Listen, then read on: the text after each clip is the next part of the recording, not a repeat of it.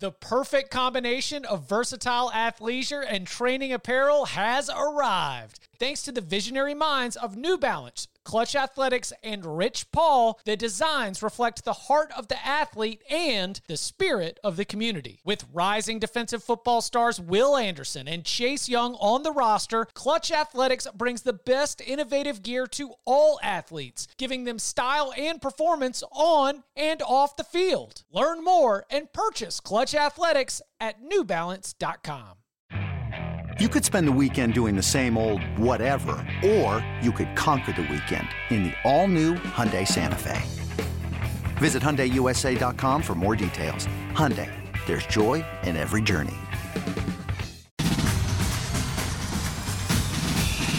Welcome back to the Cover 3 podcast with your hosts, Chip Patterson, Tom Fornelli, Danny Kanell, and Bud Elliott. It's your call for the best college football coverage from National Signing Day to the National Championship and everything in between. CBS Sports presents the Cover 3 Podcast. And welcome back to the Cover 3 podcast here on CBS Sports. That's Tom Fornelli, that's Danny Kanell, that's Bud Elliott. I'm Chip Patterson, coming to you live at youtube.com slash cover 3 and everywhere you get your podcast on demand. Thanks for hanging out. Smash that subscribe, smash the like, and come and join us in the chat. Already seeing. Look, I I saw a great uh, comment from the chat yesterday. They said it's the cover three tailgate. The crew that shows up early, mm. they wait for the stream to start. On a day like today, they're already comparing their locks. They're already talking about their bets. So come hang out at the cover three tailgate, show up early, get the conversation going. And of course, smash that likes. No likes, no locks. You know how it goes because it is Thursday, 11 a.m. Eastern Time, the very, very best time of the week where we get to give you our locks for the weekend. So we begin, like we always do, with a review of the week that was. Bud Elliott, five and three week.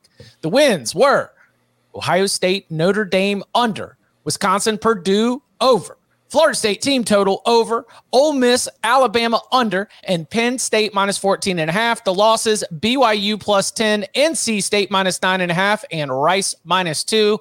Uh, Bud, your thoughts on the week that was? Yeah, so happy to go 2 0 in the lock fights. That that felt good. Uh, both those were were no sweat. Um, I mean, when Calandria double pumps a bubble screen that should be picked off and it's so late that NC State's defense basically falls down and then they run it for 70. I knew we were in trouble. I knew we were in worse trouble when when NC State, which was already down two safeties, and they run a three safety defense, lost two more safeties.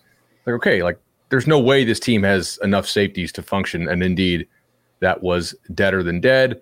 Uh, BYU allowed two defensive scores by Kansas, so hard to cover the number there. I don't really know that was right side on like a success success rate basis, but Kansas didn't move it on them all that well until late. I'd probably bet that again, having watched it, but maybe a little bit lighter. Florida State team total, absolute luck box on my part to, to go to overtime and get that. So that was clearly not the right side. Uh, Ole Miss, Alabama under no sweat. I mean, uh, Ole Miss can't block Alabama. That I think we absolutely knew that. Iowa can't score, and uh, Rice. I mean, Rice let me down, man. I, no, no, no, no. Don't blame Rice. You took Rice as a road favorite. yeah, I know, I know Daniels got hurt, but still, like that was that was a pr- pretty pathetic defensive effort by a Rice defense that on the year had been okay, and USF's offense to me had kind of sucked on the year, and they both turned it around in the, the directions I needed them to not turn it around. So I'll certainly take five and three out of that slate. Um, seems like a fair record for what I thought I put down. 100%. All right. I went five, three, and one. The wins were App State, Wyoming under. Uh, I Iowa, Penn State under. You got Notre Dame plus three. That's going to be your uh, your push sauce right there. Marshall minus five. The SMU TCU under, and then Western Kentucky Troy first half under. Double body blow principle coming in to effect. I was right there with you, Bud, on the BYU don't know if I would go back and bet it again, but I knew I was being risky. I mean, you're dealing with a team that functionally scoring can be very difficult for BYU. You are hoping that they are going to be enough of a pain in the ass that you're going to somehow stay within that number. When you need them to mount a big comeback, It's not a good sign. Uh, also lost that first half over, nowhere really close there. And Louisiana minus nine was cruising, but did not end up coming through. Uh, the Cajuns clearly looking ahead to punching a hole in the boat as uh, Louisiana will be taking on Minnesota that this week, five, three, and one. Danny, six, three, and one. The wins, Kansas State minus four.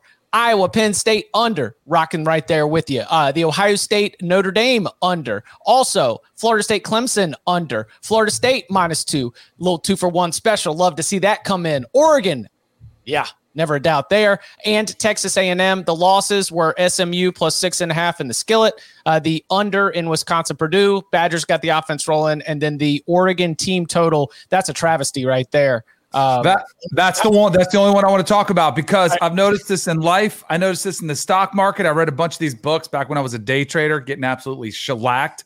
that they said your wins are never as enjoyable, or they're never the joy of the wins is never as high as the low of loss. Does that make sense? Did I say yeah. that right? Because it came out really convoluted, but I'm still like as good a week as it was. I cannot believe that one didn't hit when you have 35 at halftime and the coach goes in and says, We're going to run it up, and they don't add to it and get over. That one still stings. That one's going to bother me for the rest of the year. What a day trading Danny. Like, how, oh, how, how intense did day trade? That's like a story for another time. Like I'm okay, talking six this. screens. I was up trading the European markets at 3 a.m. and just uh, it was uh, the term "death by a thousand cuts." This guy right here. I mean, because I thought I had it. I thought I had it figured out. I was shopping for beachfront real estate uh, in in Florida. I was ready to buy like mansions, and then now I'm working three different shows. So you go tell me how it worked out. Now I'm getting text to join Spotlight at the last minute. exactly. oh, uh, that's good stuff. Uh, Tom, six and four. Uh, man, just love to see all these winning weeks for the crew. Uh, also in on Kansas State, also in on App State, Wyoming. Got out there with Washington because Washington is a wagon. Rutgers, Michigan under, uh, New Mexico plus three and a half, and Tulsa, Northern Illinois under. Uh, the law only losses were the Oregon team total. You were right there as well. USC minus 34 and a half and Illinois minus 15. I know we've got some fighting line eye takeaways. I don't know if you want to delve into that too much, but uh, the side of that offensive line gets fixed, we're gonna keep our distance.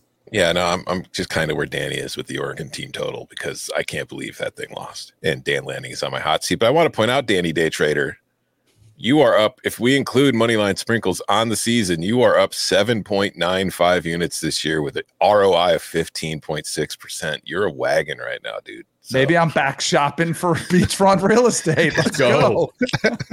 uh, all right we got to flush that week as good as it was because like danny said we can't linger on our wins. We're hungry for the next one.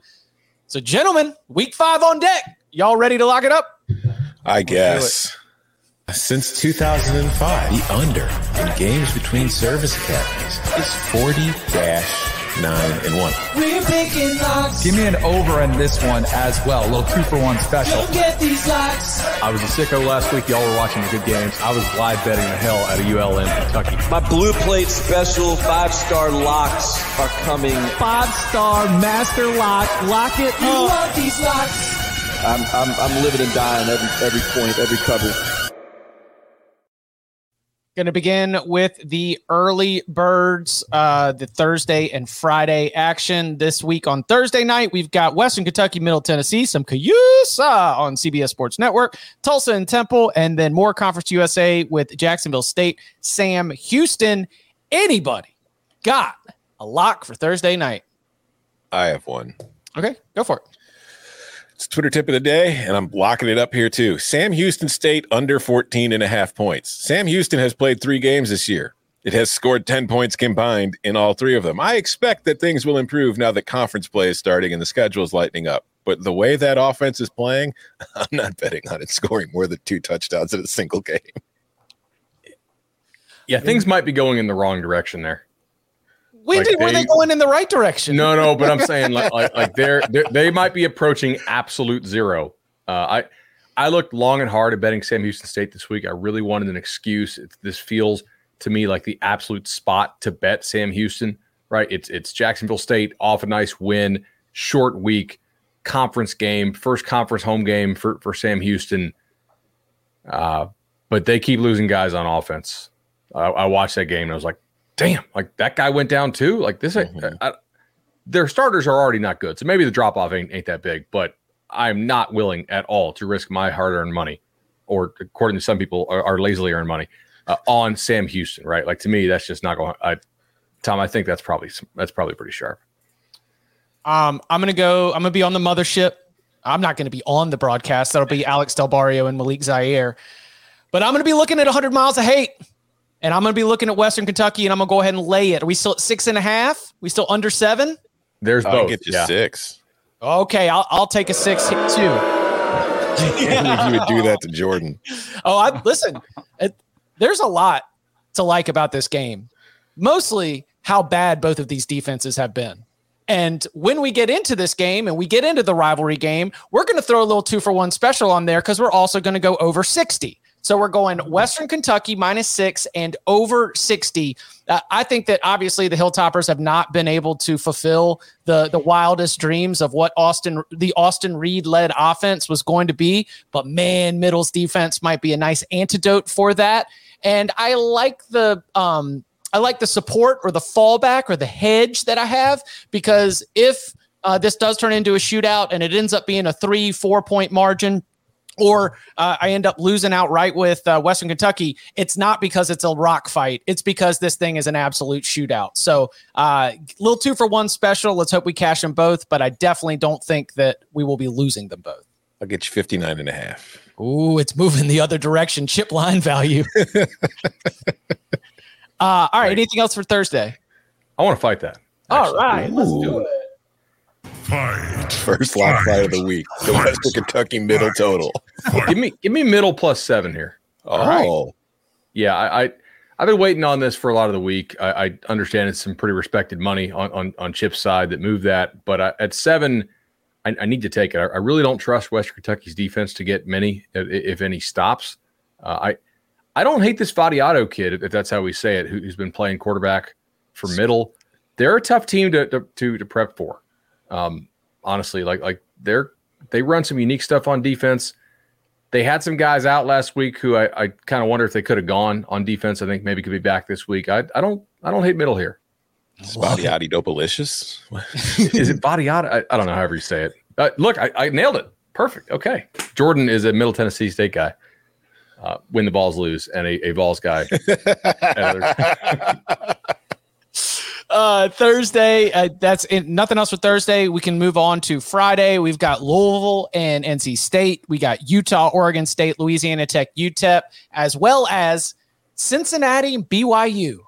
What a what a late night Friday night Big 12 games. I feel like that's this is where we're just going to go ahead and get used to having like an Arizona or an Arizona State. Obviously, BYU hosting this one out here. I, I could see this becoming a spot with the new Big 12. Anybody going to get in on Friday locks?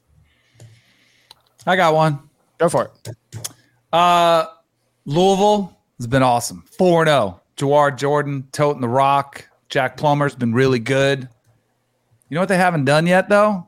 Play anybody? They haven't, they haven't gone on a true road game just yet, and they're about to go to Carter Finley Stadium, where the Wolfpack have been. I, it's they've been haven't been impressive, right? I mean, it's kind of like they're second to last in passing in the ACC, which is kind of wild because that's exactly the opposite of what we thought we were going to get when Robert Anae and Brennan Armstrong reunited. I still think it's a work in progress, but you know what else they've got? I still think they've got a defense that is tough against the run I think it's tough to win there. Carter Finley, give me the Wolfpack, the home dog, three and a half. I'll take those points. I will say when Louisville did go to the quote unquote road site to play uh, Indiana, they did not look particularly sharp on offense. So Indiana did a good job that day. Um, Bud mentioned the uh, the injuries NC State has had. That is a uh, it's kind of a mash unit right now and there's this interesting dynamic, not to take you into locals hour, but Dave Doeren after the game kind of gave a just be glad we won. scenario. Like he detailed all of the things that had gone wrong, including Jordan Houston, the starting running back, leaving the team two days before the game so that he could preserve his year of eligibility, going to go transfer somewhere else. But man, this is the, as my friend Joe Giglio likes to say, this is the law of the wolf, right? When you expect the most, you get the least. When you expect the least, you get the most. Louisville comes in riding hot. Everybody's talking about him like a fringe top 25 team this is when that uh, that Wolfpack team pulls something out in Carter Finley. I think it'll be a I think it'll be a fun game for sure. Anything else? I'm glad you went local because like if you're not an ACC boy, you don't really get how hard it can be to go into to Carter Finley at night. Like that's that place is louder than Virginia Tech. That place is louder than Miami Stadium. Like it's weirdly built down. Like Danny, you played there. Yeah. Like, I mean, that place is kind of nuts. And it always gives Florida State nuts. It gives like it they they bring it, uh, especially when there's a primetime opportunity. Friday night, I think makes it unique as well. Do you remember the dude? Remember the dude with his shirt off, the fat guy? I forget what win that was. Oh yeah, he was 20, just wearing. uh, I mean, 2012, right? It's 2012 Yeah. Florida State. Yeah, yeah. where, where where EJ Manuel misses the wide open screen pass to, to put the game away, and they, they come back and Mike Glennon uh, scores.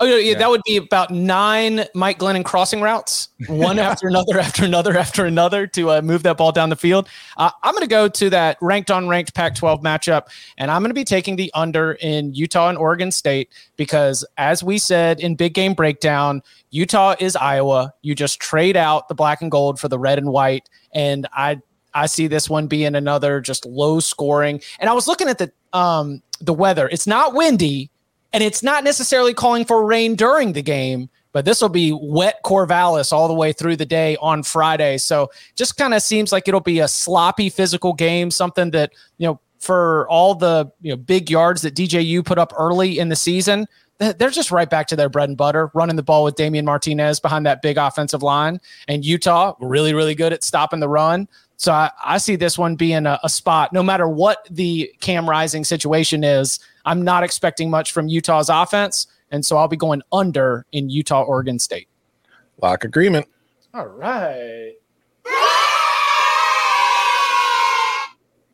Although I can get you a 45, actually. I just saw that. So, uh, yeah, I mean, it's really, there's, I don't have a whole lot to add to it other than what you said. Utah's defense has been very, very good so far this year, and its offense has been terrible. And I don't even think that even if Cam Rising comes back, he's likely to be, you know, rusty. But on a short week, I doubt he's going to be back tonight. It feels like a tough spot to throw him in. And this Oregon State offense, the last few weeks, has been pretty kind of eh. like they scored a bunch of points last week, but it was after they fell behind and they kind of came back late. I just don't have a ton of trust in DJ- DJU right now. I think they will have to lean on Damian Martinez, but I don't know how effective he's going to be when he's the only thing the Utah defense has to worry about. So, yeah, it's going to be a fun, close game. And rather than bet the spread, I would just rather bet on there not being a lot of points. I will bet the spread here. All right. I'm I'm I'm going to go ahead and take the Beavers. I, I we have talked a lot on this show about how Utah is arguably the biggest home field advantage in the sport, like measurably. Utah away from Rice Eccles is not a particularly good team, like relative to their talent level. Like they they are really really good at home, and they're a little bit like less than expectation on the road for whatever reason. It's a short week. I think it, if they could get Rising back, that would help a ton. But I'm not really expecting that. Uh, I think at this point, like I'm kind of have to believe it when I see it. And is Rising going to play all the skill positions too? That's yeah. I, I mean, look, uh, Oregon State's DBs were not particularly good against Washington State, but I, I mean, look, the last time we saw this Utah offense travel, and granted, they switched the quarterback in the game, which is which is fair. Like they went to Nate, and and it looked a little better in the final 20 minutes against Baylor, but. I think Oregon State's defense is a hell of a lot better than than, uh, than Baylor's is, and I, I mean, I could see like like a you know 24-10 type game, which also hits the under for you guys. Love it. Uh, let the children sing. I like that. I was gonna stay away. Bud and I are one and one. We're in lock agreement. We need to go to two and one. I mean, So I'll have fun yeah. that. one. I'm a little bit nervous about the Cam Rising situation. Now that was kind of my mindset coming in was just stay away from anything. But I think you make some really good points. And if Cam Rising does come back, his legs, his mobility are a big part of what he does. What if he's a little bit not the same? What if he's 85, 90% as opposed to 100%? Uh, and you mentioned just the fact that it's Corvallis. Another place, I'd say, like the ACC boys about NC State. I've covered games at Corvallis. That game, that place can get a little, uh, you know, ruckus as well. So I like the Beavers too. Are they still using the chainsaw as their Yes. turnover? Yeah. Yeah. That's, great. yeah, the turnover chainsaw. It's pretty awesome. I'll take that one. Anything else for Friday? Till somebody loses a finger. Sam Pittman will be there to scoop it up and put it on ice. Deep cut for y'all. Um, all right, we're all good for Friday. All right. Coming up on the other side, we turn our attention to the Saturday slate with our best bets for the day. Next. This episode is brought to you by Progressive Insurance. Whether you love true crime or comedy, celebrity interviews or news, you call the shots on what's in your podcast queue. And guess what? Now you can call them on your auto insurance too with the Name Your Price tool from Progressive. It works just the way it sounds. You tell Progressive how much you want to pay for car insurance, and they'll show you coverage options that fit your budget. Get your quote today at progressive.com to join the over 28 million drivers who trust Progressive. Progressive Casualty Insurance Company and Affiliates. Price and coverage match limited by state law. Robert Half research indicates 9 out of 10 hiring managers are having difficulty hiring. If you have open roles, chances are you're feeling this too.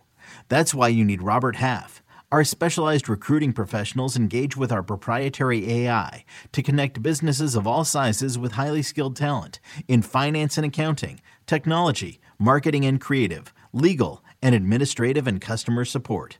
At Robert Half, we know talent. Visit RobertHalf.com today. Back here on the Cover Three podcast. Get things started with a couple of those, you know, big national televised games. A lot of eyes will be on USC and Colorado. Um, Buds aren't. He already said he's sworn off Colorado for the rest of the season. Not a big team, not an important game. Um, but I mean, he might have a lock on it too. You know, he's he's really good. He's sharp about that. Just Whoa. Look at that. uh, for those listening at home, that was uh, that was Tom Fornelli's entire setup, doing a backflip off the high dive. I have no idea what the hell happened there. Uh, all right, anybody got a lock for USC Colorado? Yes. I do. All right, go for it. So I think this is a similar bad matchup for Colorado. But I do recognize it's in Boulder, right? It's a different atmosphere. They're going to have the home field advantage. I don't think it matters, but I also the massive unknown is this is in USC's defense. Last last week I told you I was going to take the first quarter, I was going to take the second quarter, I was going to take the halftime, and I was going to take the total. I just want the first half for USC. Can I get it 11 and a half? Is it DraftKings that has 11 and 12? Uh, We're minus 11 and a half out there. I'm Yeah. I'm positive of that because I'm right there with you. And like I, I think they blow them out, but there's just that backdoor cover situation that could be open. I think Caleb will have a great game. Like if you want to touch the USC team total, which money might make, maybe that's the direction to go to tackle this one. But I'm gonna, I'm just gonna go ahead and say they come out and dominate the first half, and then we'll just let and see and enjoy the second half and not have to sweat it out. Practically, I don't really know that. I mean, just for the viewers at home, like what are the probable first half scores that result in 11 and a half really coming into play? You know what I'm saying? Like you- you're only going to get probably four or five possessions. You know, like, I mean, 21, 10, 11 and a half. If you're laying, it doesn't really matter compared to 12, right? I, I, I would just say in, in that zone, specifically with, with respect to first halves, like 11 and a half matters a little bit more in full game states because you also have less two point conversion stuff going on in first halves. Uh, uh, like don't hunt for a, a juice 11 and a half in, in my opinion in for first half just kind of I don't know. Like if maybe you a, get 12 maybe and a not a half, money making tip it. maybe a money saving tip for the audience at, at home yeah Yeah, I have something along those lines in a minute too. Yeah. Yeah, I'm I kind of look at this and say anything up to 13 because in my head, what I'm imagining is it is a two touchdown USC lead at halftime. Um, Same. Lincoln Riley saw how poorly they played on the road. This is the second straight road game. They had a bad first half against Arizona State. So you're going to be trying to take lessons from that, especially on the defensive side. You also have short week USC is going to be playing on Friday night coming out of this. So if you think about what uh, the decisions are going to be for the full game, like you, Danny, I don't want to sweat that. I think that with the um, emotional factor that Bud did recognize that teams are getting up to play Colorado. Like teams are very excited and knowledgeable of the spotlight that is on these games. I think USC would love to get going, and it's so fun to listen to the players um, talk about the morning start. Like it, I've I've come the other side on the body clock. Like, do you know how how awful it is to sit around and wait all day long? And like, uh, you know, it's like Pop Warner football. That was a quote from one of the USC players. Like, yeah, you just get up, eat, and go. You know, body clock. We have seen examples of the the body clock be a big example, be a you know a factor in a game, but I think it might be overblown. So I'm I'm going to go with USC. They get up, they eat their biscuits, they score touchdowns, and they're leading by two of them at halftime. I don't if know, it man. was When I- Colorado, if it was uh, USC Oregon, I would 100% take like a first half under because I do think it'll be a little bit of a sluggish start. I don't think it matters though. when I play those early tee times, first two or three holes are pretty rough before I really get loosened up. Um, I'm going to play the under here. okay, full game. Yeah, 74 and a half. Uh, the more I watch how Colorado is playing and how teams are playing Colorado, like teams are increasingly not blitzing them. They are playing a lot of two high shell because they realize they can get pass rush with just four.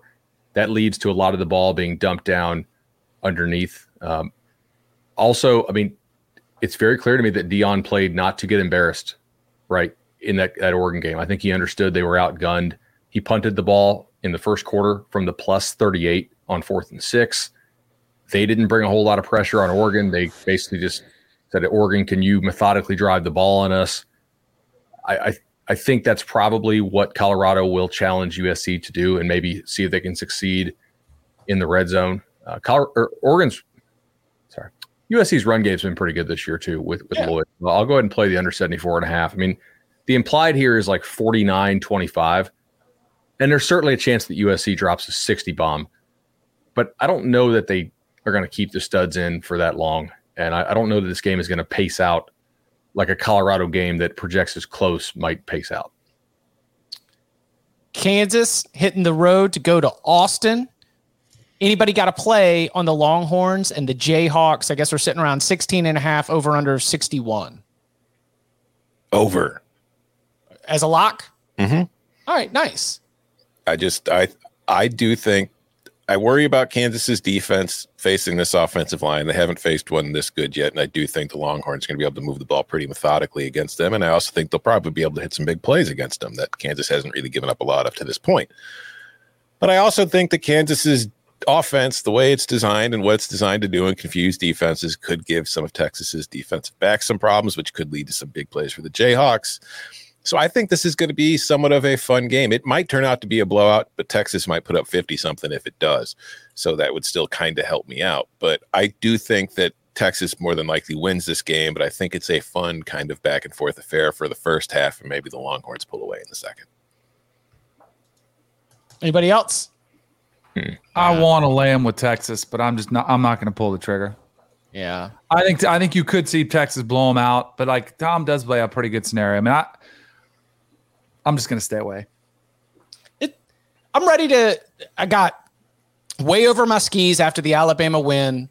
I'd, I'd like to see Texas start to you know engage in battle, right? Yeah. You know, have have to have to sweat a little bit, start to see what they are, because as we get deeper into the season, we're going to measure them by a standard that we have not measured Texas football in a very long time, which is competing for the college football playoff and the national championship. Because even when Sam Ehlinger and Tom Herman and we're back, like even when they got as high as they got in the last 10 years or so, it, we were still never measuring them by that standard. They were even running second fiddle to Oklahoma at that time.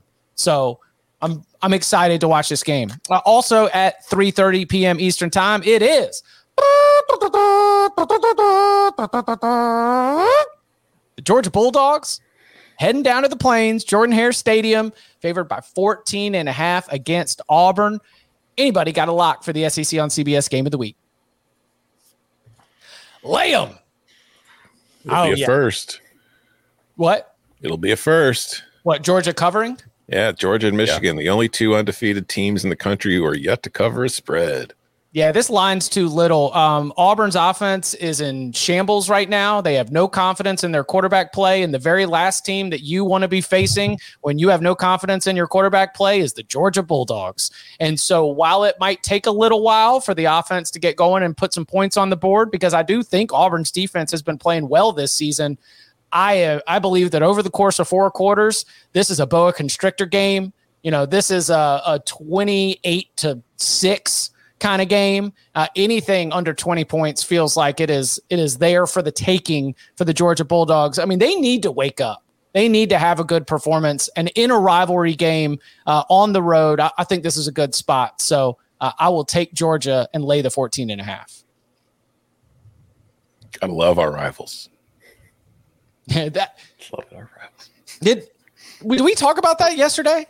I think we Hugh, mentioned it as a joke a little bit. Yeah, I mean, yeah, when when Hugh Freeze is already sort of bracing everyone for this being uh, not competitive. Please don't hurt us. Yeah, like, listen, listen, we love like like what compare that to what we heard from Kirby Smart in the locker room before TCU. Okay, like Hugh Freeze is like, listen, we we love our rivals, and Kirby Smart's telling them to rip their head off. The streets will flow with the blood of the TCU Horn Fox. Yeah. There's a little uh, bit of sandbagging in that, a little bit of gamesmanship. Coach Bowden, Bobby yeah. Bowden was always good at that. You know, downplay your chances. I see all these Auburn low. folks. Oh, sorry, Danny. I, Go ahead. Um, I see all these Auburn folks asking for Robbie Ashford. I'd be careful what you wish for. I'm not saying you guys are 100% wrong. I'm not at those Auburn practices, but do you know who is at Auburn practices? Auburn's coaches. Georgia? And they went out and got paid. and they they they went out and got uh, I can't do it. Um, they they went out and got Payton Thorne because they saw Robbie Ashford. I think there's some signal in that. Like, could you run Robbie Ashford out there against some SEC teams? Auburn's defense is okay. Play like a, I'm gonna call it a pure wildcat, but I mean, he's in there for his legs. If you look at the packages that he's been in so far, I'm I'm a little very questionable that you could run that, uh, you know, against Georgia. Um, all right, and uh, one more. Uh, you know, 7:30 p.m. Eastern Time, Wallace Wade Stadium, Notre Dame at Duke. 29 is the key number here, as in 29 consecutive regular season wins against ACC opponents for the Notre Dame Fighting Irish.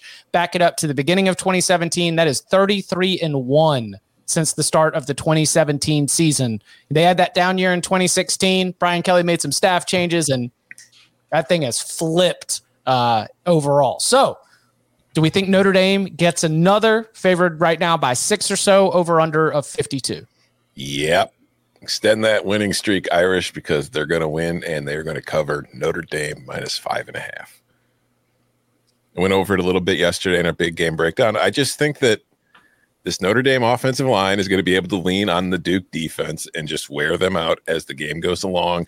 Defensively, if Notre Dame's secondary is able to slow down Ohio State's receivers, they're going to be able to slow down Duke's. They're going to put this entire game on Riley Leonard, and I like Riley Leonard. I just don't think he can beat a team by himself. So give me the Irish minus five and a half. Riley Leonard has been better than he has been statistically dominant this season. You know, the you, you pull the numbers up and it's it's not outstanding, especially when you compare him to some of his peers both these defenses are phenomenal and they don't make mistakes. They're all old. I mean, like you look at Notre Dame's defense, grad, grad, grad, grad, grad, grad, grad. Sophomore Benjamin Morrison, who's a phenomenal cornerback, and they told him to get out there and play one on one against Marvin Harrison Jr., and he did a pretty good job. Grad, grad, grad, grad. Duke, all, you know, grad transfer, grad transfer, senior, senior, senior, senior. Both these defenses are allowing less than 14 points a game. Both these defenses are allowing 4.2 yards per play or less. And 52 seems too daggum high. I see both these defenses having a really strong performance. I'm going under 52 for this game. Get you 52 and a half. Let's take it. That's a key number. I want to take Duke, just like the home team crowd. They be, you know, almost beat Clemson, but you just go back and look at Notre Dame's record against the ACC, and it scares me away from it. You know, I wouldn't be surprised if it's a close game, but I would lean Duke, but I'm not going to take it. I'll, I'll get in on under 52 and a half with Chip. All right. Same thing. I mean, look, uh, Duke is is tempo, but Notre Dame is not.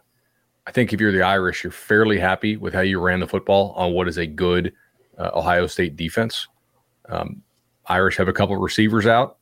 I would expect them to try to, as Tom said, win along the lines of scrimmage.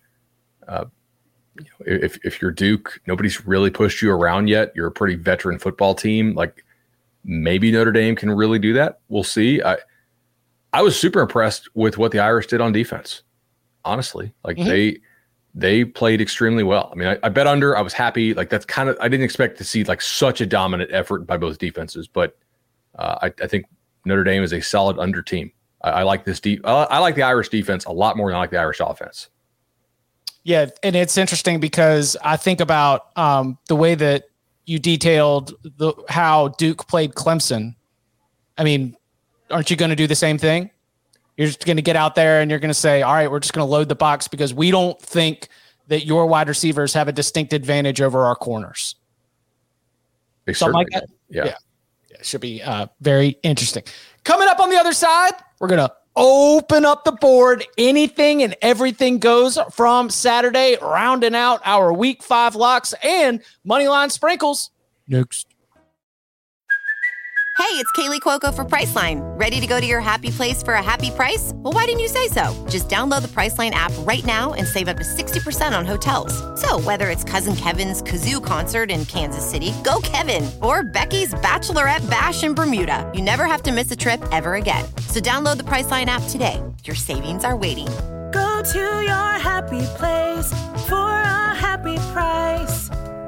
Go to your happy price, Priceline.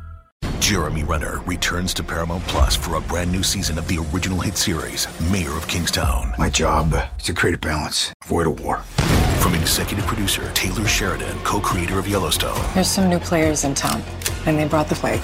And Antoine Fuqua, director of Training Day. I know it's always been a war zone, Mike, but this is next level. The mayor is back in business. Are you warning me? You're going to find out. Mayor of Kingstown. New season streaming June 2nd, exclusively on Paramount Plus back here on the Cover Three podcast. Let's review what we've got on the board so far. Bud is on Notre Dame Duke under 52 and a half, Oregon State minus three and a half, middle plus seven, and USC Colorado under 74 and a half. I've got Notre Dame Duke under 52 and a half, USC first half minus 11 and a half, the Utah Oregon State under 45, Western Kentucky minus six, uh, Middle Tennessee, Western Kentucky over 59 and a half and Georgia minus 14 and a half. Danny's got USC first half minus 11 and a half, Oregon State minus three and a half, and NC State plus three and a half. Tom is on Utah, Oregon State under 45, Sam Houston State team total under 14 and a half. Austin College at East Texas Baptist over 61 and Notre Dame minus five and a half. What what that? I have no idea what that is. I okay. believe that is supposed to be Texas, Texas Kansas. Kansas. Our automation is picking up all kinds of wild Uh-oh. stuff around here. Man, maybe t- maybe Tom accidentally has an angle on that game. Yes, I do. Doesn't want to release. Not sharing that. That's for me. Austin College and East Texas Baptist. Uh, all right, Danny, got three on the board. Let's uh, let, let's fill it up a little. Where you want to go? Let's go. I got a little two for one special for you, so we're definitely going to fill it up. Uh, you know, we have the Dino drop, right? It's one of our favorites think people love it when we get it. I don't think we're playing it this week. I think Clemson. I don't think they have problems. Um, I think they have problems. In fact, they got two losses, but in both of those games, they easily could have won and possibly even won by double digits, like both of them. If they're able to punch it in, their defense is still an issue for Syracuse. Um, their points off turnovers allowed is absolutely off the charts. Like they are they are giving the ball away, and just like we saw against Florida State, it is costing them points, but their defense is still really legit. I actually liked what I saw from Cade Klubnik against against Florida State. I think he's kind of coming into his own. I think their offense uh, is kind of better than it was last year and better than advertised. Uh, so I'll go ahead and lay them. Give me, I'll lay the six and a half, and I will take the over because I think they're going to put up points. But I also think Garrett Shrader is a problem. Dual threat quarterback. What did Riley Leonard do? He went off as well. One of the big reasons Duke was able to win that game. I think Garrett Shrader could get his as well. So I'll take Clemson, Lamb, and the over as well. Lock agreement on Clemson minus six and a half. I just think, yeah, it's Clemson right now at two and two, going on the road against an undefeated Syracuse team. I think that the, uh, I think they're being a little bit undervalued because I do still think they're one of the ten best teams in the country from a power rating standpoint, and I do not think Syracuse is one of the ten best teams in the country from a power rating standpoint. So, yeah, give me the Tigers. Clemson has a plan on offense. Like you can clearly see what they're trying to set up. Uh, like they they are they layer it pretty well. Like it's much more, it's much less grab baggy than uh, than last year. Hell, like the screen call that everybody gave Riley a bunch of hell for the the, the third down screen call. I, I'm not sure the receiver. I think it might be Collins. If he's spending less time waving his arm to throw the screen and more time blocking the guy on the screen, that's a pretty interesting little play call. Clemson has gone unbalanced there. Florida State actually matched the unbalance, which is you know good, but like they're they're a man down against the screen. If Clemson just blocks that even even kind of poor but not Olay blocking there is likely achieving a first down for the Tigers. Like like that. I think that Clemson's offense is considerably better coached than it was last year. I think Klubnik is getting more comfortable. Um, you know, it, what I'm worried about for Syracuse is that they have had to run Shrader 39 times in the last two weeks against Purdue and Army. And I believe that is a direct relation to the fact that they've lost Gadsden, they've lost Jones, and Pena is not back. Those are their two best receivers and their best kind of like hybrid NFL tight end guy. So I'm going to go with Cuse under 23 and a half team total. Like I know they'll pace it, but I think that Clemson's safeties and backers run extremely well. Um, I mean, look, they bottled up Jordan Travis. I, I know he had the shoulder, but um, Leonard's Leonard's a good player. I, I, think Leonard's a lot better player than Shrader is. Go ahead and give me the team total under there. Also, yeah, if I had to play at 22 and a half, there's a couple of those too. Yes, I would. Yeah, the uh the Clemson defensive line is still so sick. It's pretty nice, man. Yeah. Yeah. Yeah. It, like I know Florida State has has problems up front right now. We'll see if they can get some of those fixed over kind of the next bye week and two cupcakes. But um, yeah, we'll I mean, they would most opponents they are going to absolutely eat their lunch. I mean, it's going to be really difficult. Um, yeah, yeah, can get off the mat like that. This is if Clemson gets off the mat, they they win and cover easily. They yeah, yeah. Tom said ladder it up. Alt line as far as the slider will take it. Let's see what we can get. What get? What do we need for plus five hundred sportsbook? Lay them. Um, all right let's see. But can I go because there's a line I want and it's moving already? Yeah, yeah, go Ooh. for it. Washington minus 18 and a half. Hurry, hurry, hurry, hurry, because it's going to probably be to 20 points here pretty soon at a lot of places. Jayden de Laura not playing for Arizona. So I'm sorry. I so you saying what what what is Washington? Oh, well, you know what you can't spell Washington without? So wagon.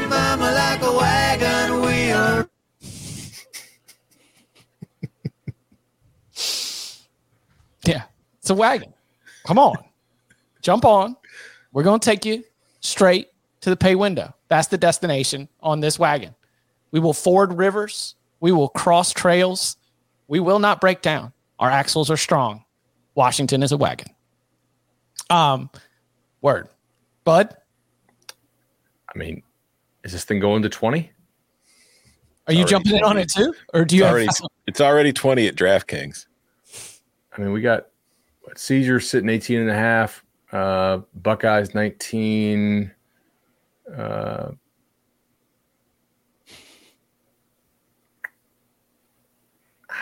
something feels weird here to me.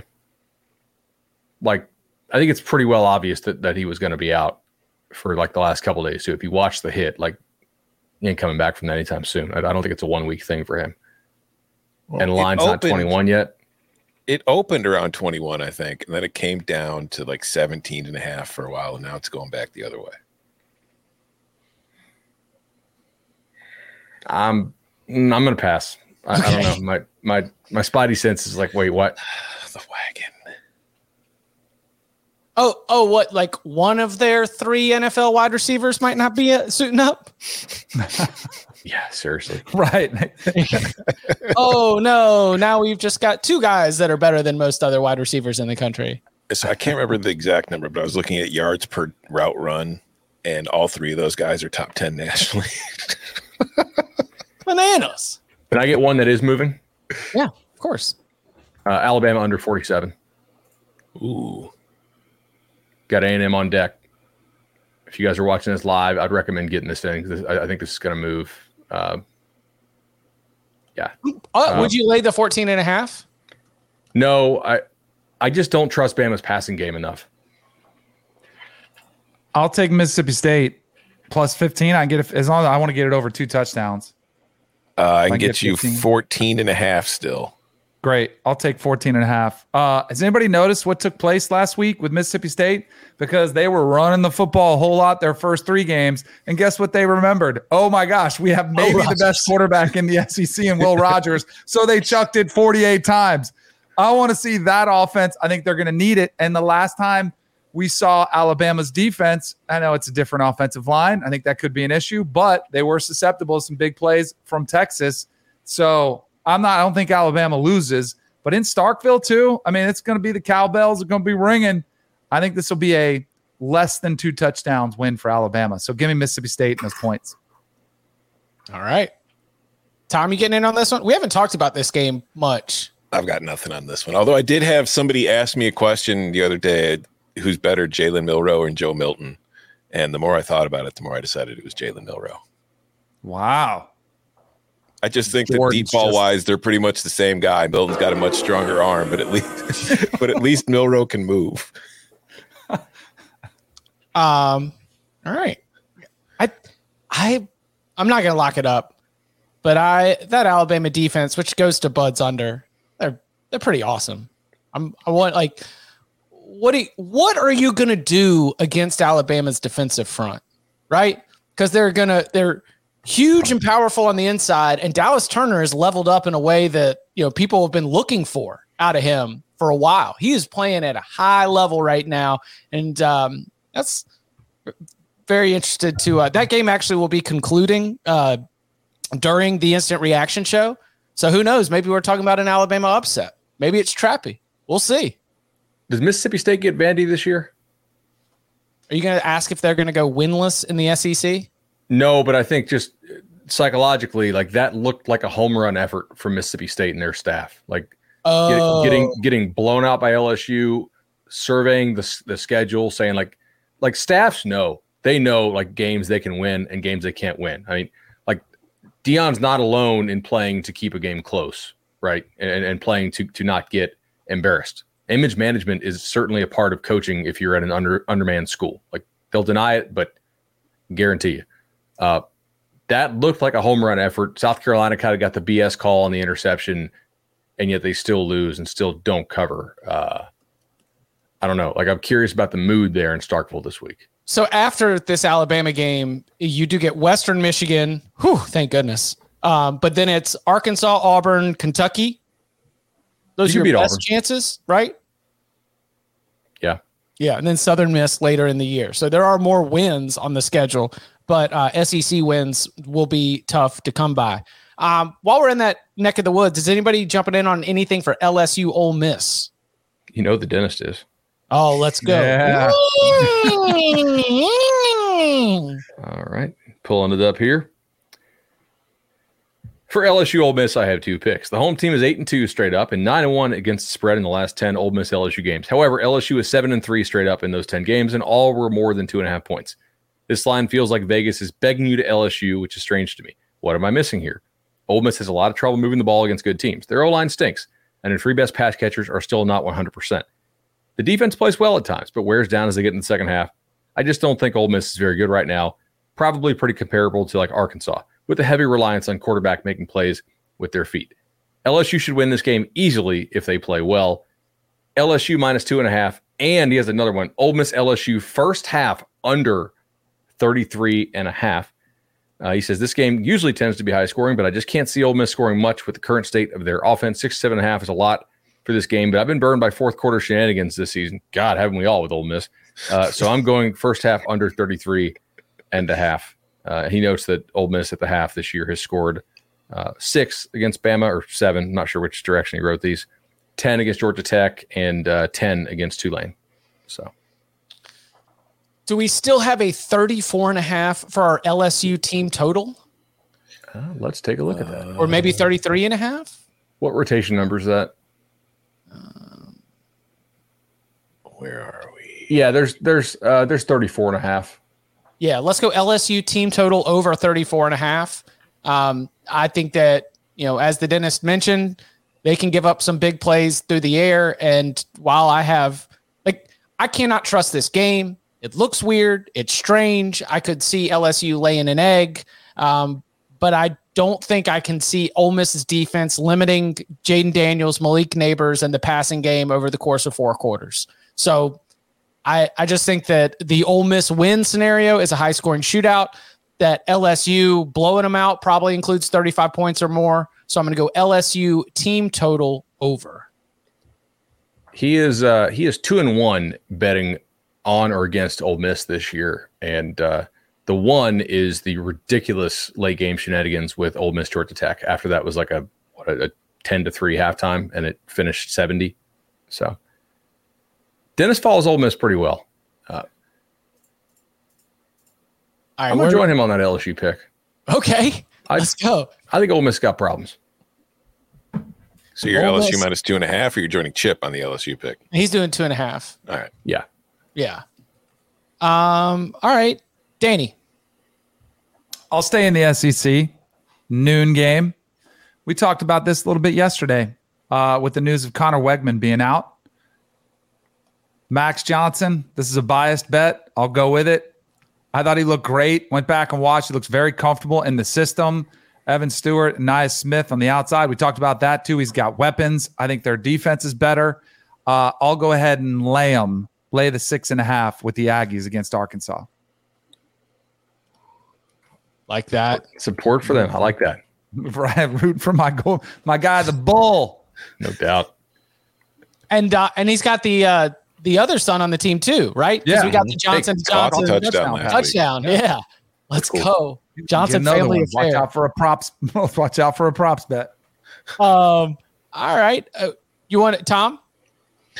Uh, I will go with let's see which one do I want. I'm going to go here with a first quarter play, but this is, goes along with like what you were talking about with the first half play earlier. I'm taking Oklahoma first quarter minus six and a half. There are four and a halves out there, but they are heavily juiced. Just take the six and a half unless you're super scared about Oklahoma winning the first quarter seven to two or something. So I just if you look at Oklahoma so far this season, they are blowing the doors off of teams right from the gate. They're scoring on their first possessions, they're scoring on their second possessions. They've been very good in the first quarter. They've been very good in the third quarter. I think that continues this week. So Sooners minus six and a half in the first quarter. Nice. Minus six and a half in the first quarter is not asking for much, No. especially the way that Oklahoma's defense has played and has Yeah. improved year over year. So I'm, I can rock with that. And I've First got quarter betting is a weird thing. Well because Yeah, the coin flip's going to decide Yeah. a decent portion of it. Mm-hmm. But I still think they can get a stop and then march right down the field in this one if they have to. Um, all right, I've got two left. I've got much more than that. All right, I got a couple more than that. Yeah.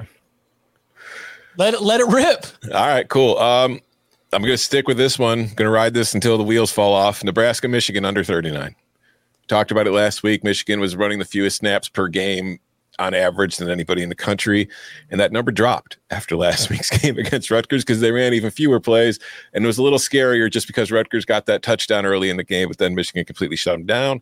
I know this is their first road game of the season, but that just makes me even more confident that they're probably going to just take care of their business, handle Nebraska, smother them, and get the hell out of town and go home because it just becomes clearer and clearer every week. Michigan's just practicing until they have to play Penn State and Ohio State in November. Everything else before that is just let's get out of here and be healthy. Let the children sing. I'll get on that.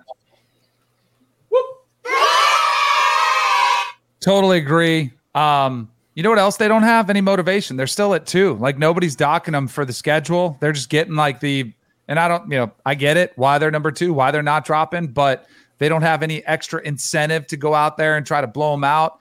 We know how bad Nebraska's offense, or yeah, how bad their offense is. I don't think they score very many points. And I also think Nebraska's run defense is pretty good, could slow Michigan down a little bit. Um, but I think this is under two.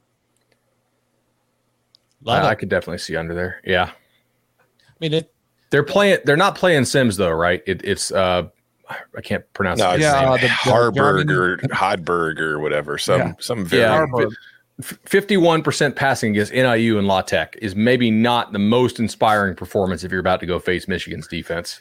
Yeah, I At mean, some the point, biggest though, concern, the biggest concern is that Michigan goes over this by themselves. I mean, that yeah, exactly that's the right. honest concern.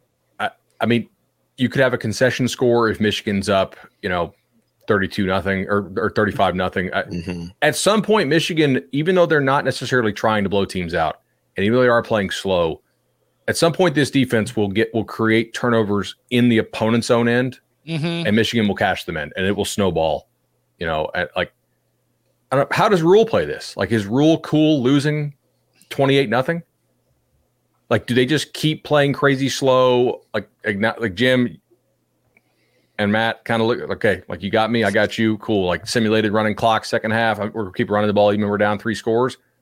Or does Nebraska try to throw the football? That's the other. Like, I thought about, I thought about under here pretty hard, but like at some point, Nebraska's going to have to try to throw it, and that's when it could go uh, back at them. All right, let's keep I would not rocking. over. Uh, I got one. Or who's who's who's low? Who's behind? I've got two left. I've got four left. Go ahead, rip off couple. another one, Tom. All right, uh, another under. New Mexico, Wyoming, under 42.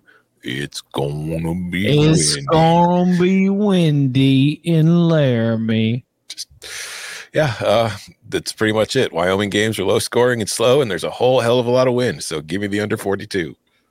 Yeah, that'll be uh, 15 to 16 mile an hour crosswinds through War Memorial Stadium and also New Mexico. So, but serious shout out to New Mexico for coming through for me. Was it last week or the week before against UMass? I appreciate it. But now it's time to go back to being New Mexico. yep. Both play about as slow as humanly possible. Mhm. Yeah. New, New Mexico's running that old school UAB offense. Yep. Uh, how much room do I have, Jordan? Do you, do you need do you need your song? Uh, Or is it is anything sick or is it all square? oh, this is sick. Yeah, give me the song. It's time for sicko mode. Let's go. I'm a little bit lower on some of the teams in the bottom of the Sun Belt. If things go wrong, they could be like UMass UConn. That's kind of like sicko mode of a sicko mode. All right, so all right, I got room for five more. That's about what I've got on my sheet. This is this is pretty perfect. I think we need a business trip for Pitt. Pitt just needs to get away for a little bit, but not to Morgantown. You see Chip's shirt. One of the key things of gambling is you have to be able to separate bad from awful. Pitt is bad. Virginia Tech is awful. I generally trust Pat Narduzzi to go on the road, and they don't always win. But there are some coaches that I just will not bet on the road, at least until the lines just like completely catch up to the fact that they don't travel well, whatever. Like they're not organized, or travel plan sucks, what, what, whatever. Like their their rest stuff doesn't work, whatever it is. Narduzzi, on the other hand, is not somebody you should bet on necessarily on the road, but he is not a coach who is a bad road coach. He's actually uh, 16 and three against the spread in road conference games as a favorite. So generally, Pitt goes on the road and doesn't mess around. West Virginia was extremely concerning, uh, obviously. I'm going to go ahead and lay the two and a half points here with Pitt. I was a little bit surprised at how Pitt, how well Pitt played against North Carolina. Like they ran the ball kind of effectively. A lot of the passes that Drake Maye made were really high level passes. Like they at least forced him to do difficult stuff. I, I, I bet North Carolina in that game. However, I was like, damn, like I'm glad Drake Maye is playing his butt off here because Pitt had an inspired effort and like they don't look quite as bad as I thought. So lay them with the Nard dog. Yuck. Yes. That's pretty sick, isn't it? yeah. No, it's not even the play as much as you're like fating yourself to have to watch Pitt and Virginia Tech play football. Oh, I'm not going to watch it. I'll, I'll, I'll, I'll, I'll watch. I'll watch the turnovers and the explosive plays, and then if some team has like crazy tackles for loss, I'll figure out if there's an injury. Um, yeah, the ACC's got a couple of, you know, it, there's Pitt, Virginia Tech, and Virginia Boston College. I mean, just, I mean, you know, I thought Akron Buffalo was going to be the, uh, you know, the gold standard for Week Five, but my, there's some, there's some phenomenal, some phenomenal football games that are going on across the country this week. Um, all right, let's see who, Danny. I'll go. Um, Texas Tech lost Tyler Shough uh, to a season-ending injury, like another injury for Tyler Shough. My man has been dealing with it his entire career, which also tells me that Texas Tech's kind of prepared for this. Um, the line dropped, I think, from 10 to 8.5. I think Texas Tech is in a point of desperation for Joey McGuire. They desperately need a win. They're one and three. Why is Bud telling me no? I, yeah, I don't, I don't know. Uh, I, I want to hear the play first. I'm just. Uh, It sounds I'm like you've already bet it. Then, I'm then you've already bet it. Okay, do a your thing. I, Like, I, we can fight. I guess we're fighting then. If you wasn't done like it, uh, I'll go ahead and lay eight and a half with the Texas Tech Red Raiders against Houston coming to town. Are you going to fight it? I'm not going to fight it, but I'm going to be keenly uh, watching this game for the live betting because Morton took a pretty good shot late in that ball game against West Virginia. So I don't know who QB four is for Texas Tech, but if they have to play him, I'm guessing he ain't great. All right. You, Tom, Where's you Matt, getting in Matt? Ryan, our colleague at CBS, said he can get seven and a half. Is he right? I love. Thanks for the support, Matt, Matt. Ryan in the, in the chat. He's, I mean, he did. he's He- not going to play for the into the Jets. He's too busy watching the lock spot. Yeah, I mean, he's into the bra. He turned down the Jets because he wanted to watch the Lock Pod. Pretty much is what he was saying. Um, nice. All right. I'll uh so I don't know scientifically what it ha- what it's called um when a wagon has wings.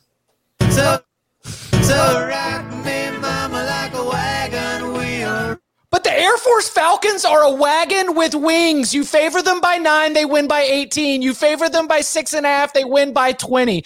Air Force is thumping teams. And 10 and a half is not enough points against a San Diego State team that is not up to par, is not up to program standard.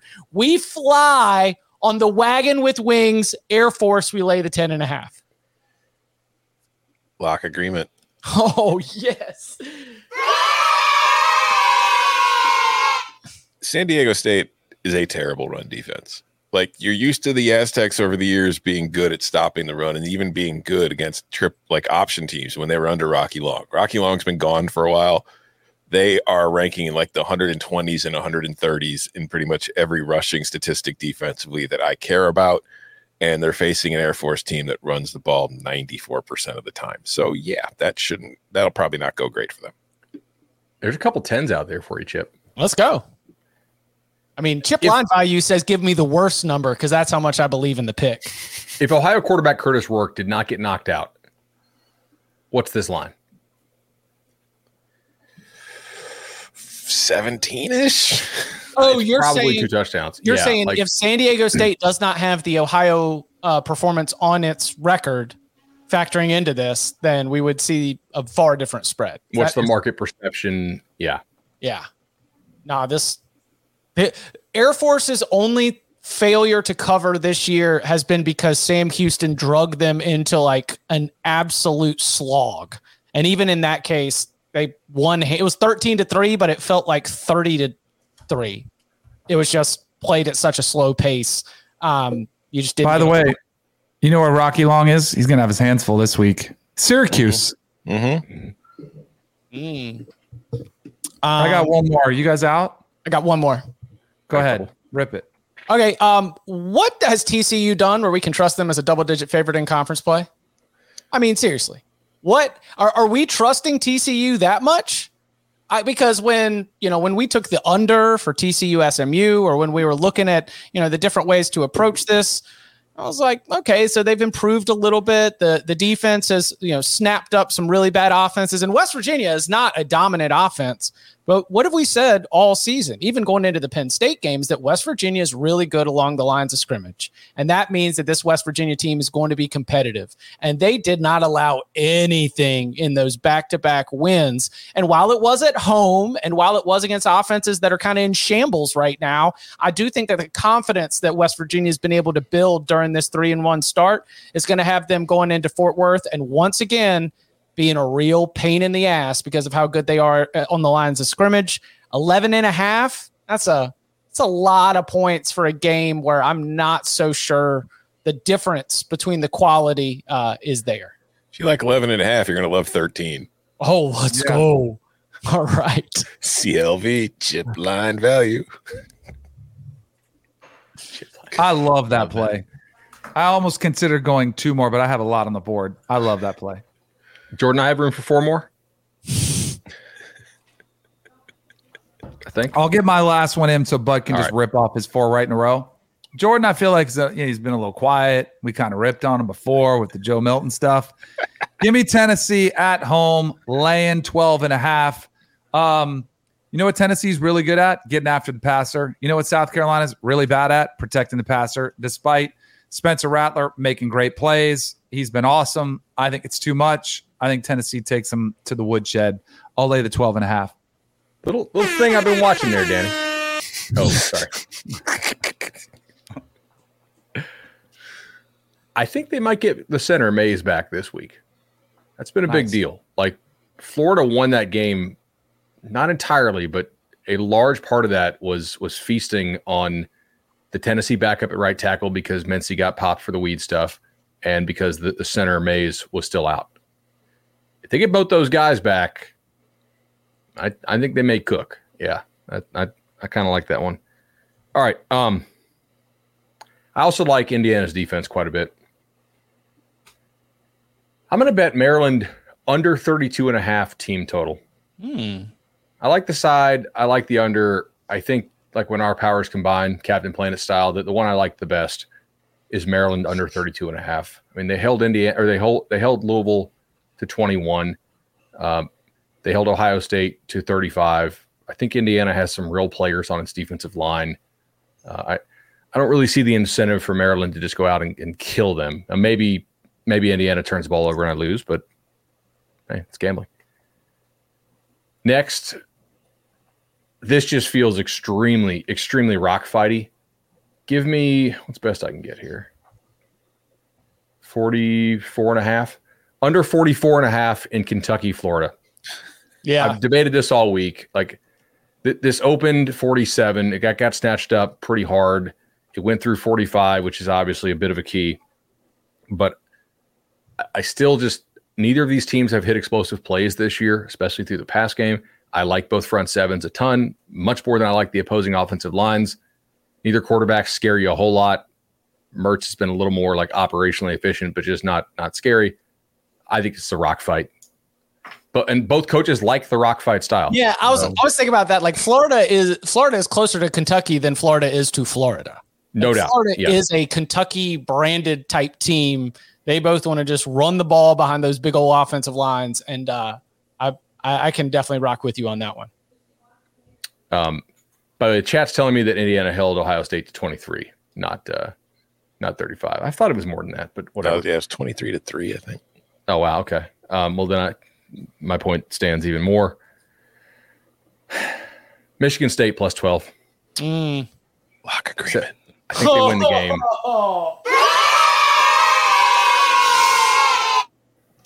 I'm a little worried because some Michigan fans came at me on Twitter and were like, hey, you need to make sure you figure out who's going to have an injury and fake red, like fake injury for for the redshirt transfer thing out of Michigan State. So because they've got 30 days, Mel Tucker officially fired. Now the 30 day clock starts for them to be able to enter the transfer portal and um, be able to transfer without penalty. And Danny brought this up yesterday, right? Like it has been four games. I figured you'd probably hear it leak out beforehand, but maybe not. Maybe they will keep it quiet if there is something there.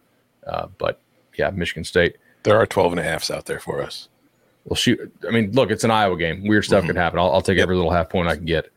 Um, give me. I can't believe I'm going to do this in a tempo game. Give me Oregon under. I really didn't like what I saw from Stanford's offense last week. They converted five opportunities of third and 11 plus. I think that's unsustainable. They also gave up nine tackles for loss to uh, Arizona's offense. Mm. I I don't really like Oregon's off a huge win. I know Oregon's kind of a wagon, but like what what's the real incentive for them to go and just absolutely kill Stanford? Like get the backup some more time, get out. Uh, what's the best number I can get in that? 61. Yeah, perfect. I'll I'll take that. And I We're got room for one more. difference in environments too. Uh Buffalo Akron over. That's kind of sicko as well. Oh, I got 55. Um, Buffalo is what what Buffalo stinks, Chip last week. man, and I came so close to cashing in on that. Come on, Louisiana. but specifically Buffalo's defense stinks. And this is actually kind of sneakily two of the better quarterbacks in the MAC. DJ Irons. Irons and Snyder are like not Yeah. they're not that bad. And, and I- I- DJ I can Irons is dual those. threat. Buffalo's run defense is bad. Yeah. Yeah. I can rock with that. Buffalo's pass defense is like I mean uh, Liberty was like playing 7 on 7 against them. That was kind of insane. Is Liberty still I'm They're still 4 0 against the spread. you got to stop throwing the word wagon around so freely there. Fair. Right, Hey, right. hey, Yeah, man. You know what? Yeah, as as the uh, the deputy of wagons, I will- I cede the the opinion to you. The wagon committee is going to be issuing a cease and desist. All right, before we get to money line sprinkles. Oh, I got one more. Okay, Team that is on wagon watch, ironically enough. And if they pull this one off this week, they're going to get a little closer to full on certification. Give me James Madison minus three against South Alabama. If they can win this one and win this one emphatically, I think I'm going to be kind of coming along on the Dukes. they're they're awesome. It's it's a lot of fun to watch that team play. Um, all right, and that is going to be in Harrisonburg. Huge game there uh, for the Sun Belt. All right, let's review what we got on the board before we got to money line sprinkles. We Bud has. Michigan State plus 12, Notre Dame Duke under 52 and a half, Oregon State minus three and a half, Middle Tennessee plus seven, USC Colorado under 74 and a half, Syracuse team total under 23 and a half, Alabama Mississippi State under 47, LSU minus two and a half, Pitt minus two and a half, Maryland team total under 32 and a half, and Florida Kentucky under 44 and a half. I am on. Air Force minus 10 and a half, Notre Dame Duke under 52 and a half, USC first half minus 11 and a half, Utah Oregon State under 45, Western Kentucky minus six, Middle Tennessee Western Kentucky over 59 and a half. Georgia minus 14 and a half, LSU team total over 34 and a half, West Virginia plus 13. Danny's got Michigan, Nebraska under 39, Clemson minus six and a half, USC first half minus 11 and a half, Oregon State minus three and a half, NC State plus three and a half, Clemson, Syracuse over. That's right. It's over 53. Mm-hmm. Yeah, over 53. Mississippi State plus 14 and a half. Texas A&M minus six and a half. Texas Tech minus eight and a half. Tennessee minus 12 and a half. Tom is on. Michigan plus Michigan State plus 12. Air Force minus 10 and a half. Michigan, Nebraska under 39. Clemson minus six and a half. Utah, Oregon State under. Sam Houston State team total under 14 and a half. Kansas, Texas over 61. Notre Dame minus five and a half. Washington minus 18 and a half. Oklahoma first quarter minus six and a half. And New Mexico. Wyoming under 42. It's going to be windy in Laramie. Bud and I are both off the page because it does not include Bud's. Uh, Bud's. I was told I had room for five or more. yeah, or my James Madison. Uh, we were lied to by Jordan. So okay, so do not forget that Buffalo Akron over 55 for Bud and James Madison Dukes minus three. All right, let's turn our attention to those money line sprinkles. Last week in money line sprinkles, whoa, Danny, West Virginia winner, Washington State winner. Why don't you uh, why don't you go ahead and get us started since say, you are I just crushing it with the money line sprinkles. You know, it's a wagon. My sprinkles are a wagon right now. You better get on. All right, rattle these off quickly. Ole Miss, give them to me. The line's telling you something. They know something. I'll go ahead and take a swing for the fences with them. I say they win outright. The Florida Gators, remember, they owned this rivalry for 30 years. All of a sudden, it's got a little bit more even. I think they can win uh, in Lexington. Give me them to win outright. Boise State. Give me Boise State to win uh, as well. Uh, more road picks this week. And then give me NC State, the Wolfpack. We talked about it earlier. Carter Finley. I think they get the win outright as well. And then West Virginia, take me home. I just wanted to sing again. Country roads, let's go. to give it TC, wouldn't it be ironic if they're playing the team that was last year's Cinderella story in the Big 12 and they beat them and they become this year's Cinderella story in the Big 12? There is not that much gap in the top and the bottom. We knew that coming in. Maybe West Virginia is actually one of the better teams in the conference. They are not going to be a Cinderella story going to the college football playoff championship game. No, I don't think so either. But it's still a great story. It's still a great story. No, no, you all 14. That's all. That's all Neal Brown wants to say. They call themselves 14 because of the preseason uh, predictions. Them finishing 14th. That's their rallying cry. So They're good. 14. That is, man. Uh, that I like that a lot. Uh, it's not my money line sprinkle though. Um, I'm going to go to that other game that I discussed earlier, opposite of VT Pitt. I know that we are losing our our, our sweet, you know, whoopsie daisy king Anthony Colandrea. Give me Virginia on the money line at Boston College. Speaking of gross, Yeah, I that, just- that, that's a sicko money line. I mean, that's the good thing about the CW game of the week is that's over the air, so it doesn't need to occupy any of your streaming services. You can just get the digital tuner out to be able to get that CW game on. Between Dawson's Creek commercials. Yeah, and then uh, I'm also going to take Duke uh, plus 180. Just I I think there is a sprinkles chance that Duke can go and, and get that win outright. So uh, real real old school ACC uh, as as the conference might be uh, might might be seeing its final days here in the next coming months. But let's go Virginia and. Duke on the on the money line. There's plus 200s out there, by the way. Yeah, I'll take So- it. Okay. I got it at 180. Let's see. All right. Um, I'm going to go, kind of go along with Danny's Big 12 principle here. I'm taking Baylor plus 360. like, I don't know. I don't really expect them to win, but I don't think that is an accurate number for the level of these two teams. So give me that. I'm also taking, I'm about to get booed, South Carolina plus 360. What happened last time South Carolina played Tennessee with Joe Milton at quarterback? Oh, that's right. South Carolina won. And South Carolina's offensive line was terrible last year, too. But for some reason, they were able to stop Tennessee and Joe Milton. Uh, I'm with Danny on Florida plus 100. And I was a big Georgia State believer last week. Had Darren Grainger my quarterback power rankings. Really, really appreciated what they did for me against a Coastal Carolina team that I don't think the market had caught on that Tim Beck is slowly destroying. But uh, sorry, got to go the other way this week. Troy plus 105. Tom's going to be in there like whispering in, in the linebackers here, like, hey, Milton makes 7X if you do an NIL. Pass it on. All right. ACC boys got to ride together. Um, look, we'll see if Duke, we'll, we'll see if Notre Dame can do it. Give, give me that Duke plus 200. I said I think they win the ball game, so I'll double down on it. Michigan State plus 380. Yes. Dude. Houston plus 275. Oh.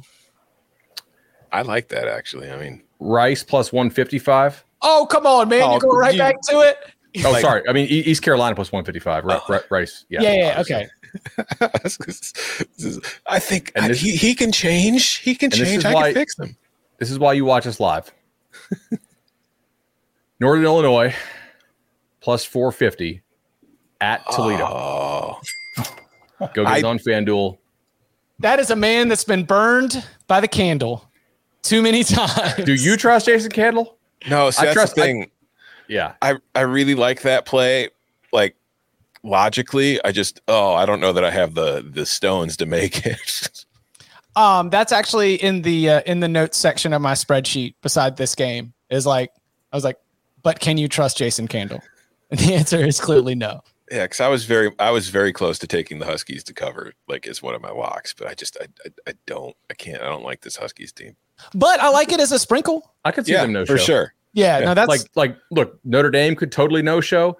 Iowa could no show. Texas Tech could be starting a fourth quarterback, so we'll see on that. I'm kind of curious about JT Daniels, by the way. We'll see. also on the uh, on the ECU note, uh, as ECU takes on the Beatrice Challenge, um, that team is so so young and inexperienced that it's going to be one of those teams that you want to circle back on. You know, once things start to click and once they start to get a little bit of experience. I mean, obviously thrown into the fire at Michigan. You know, Marshall kind of took their lunch a little bit. ECU was leading that game in the second half. Once they get a little bit more mature, uh, I think that that's where I don't know if they're going to be winning a whole lot of ball games, but I mean, we're talking about the American Athletic Conference. The difference between some of those teams in the bottom half are, are going to provide plenty of opportunities for the Pirates to uh, to get theirs. Also, I would just like to point out too, there's they're not at plus money, so I couldn't put them in the sprinkles, but Illinois straight up Purdue. Okay, Feeling it. Okay. all right, Maybe somebody knows something about somebody else's defense. Just, just rivalry, man. rivalry game. Yeah, Cannons on the line. It's ours. let's go. What, what's the uh, trophy? The, the cannon.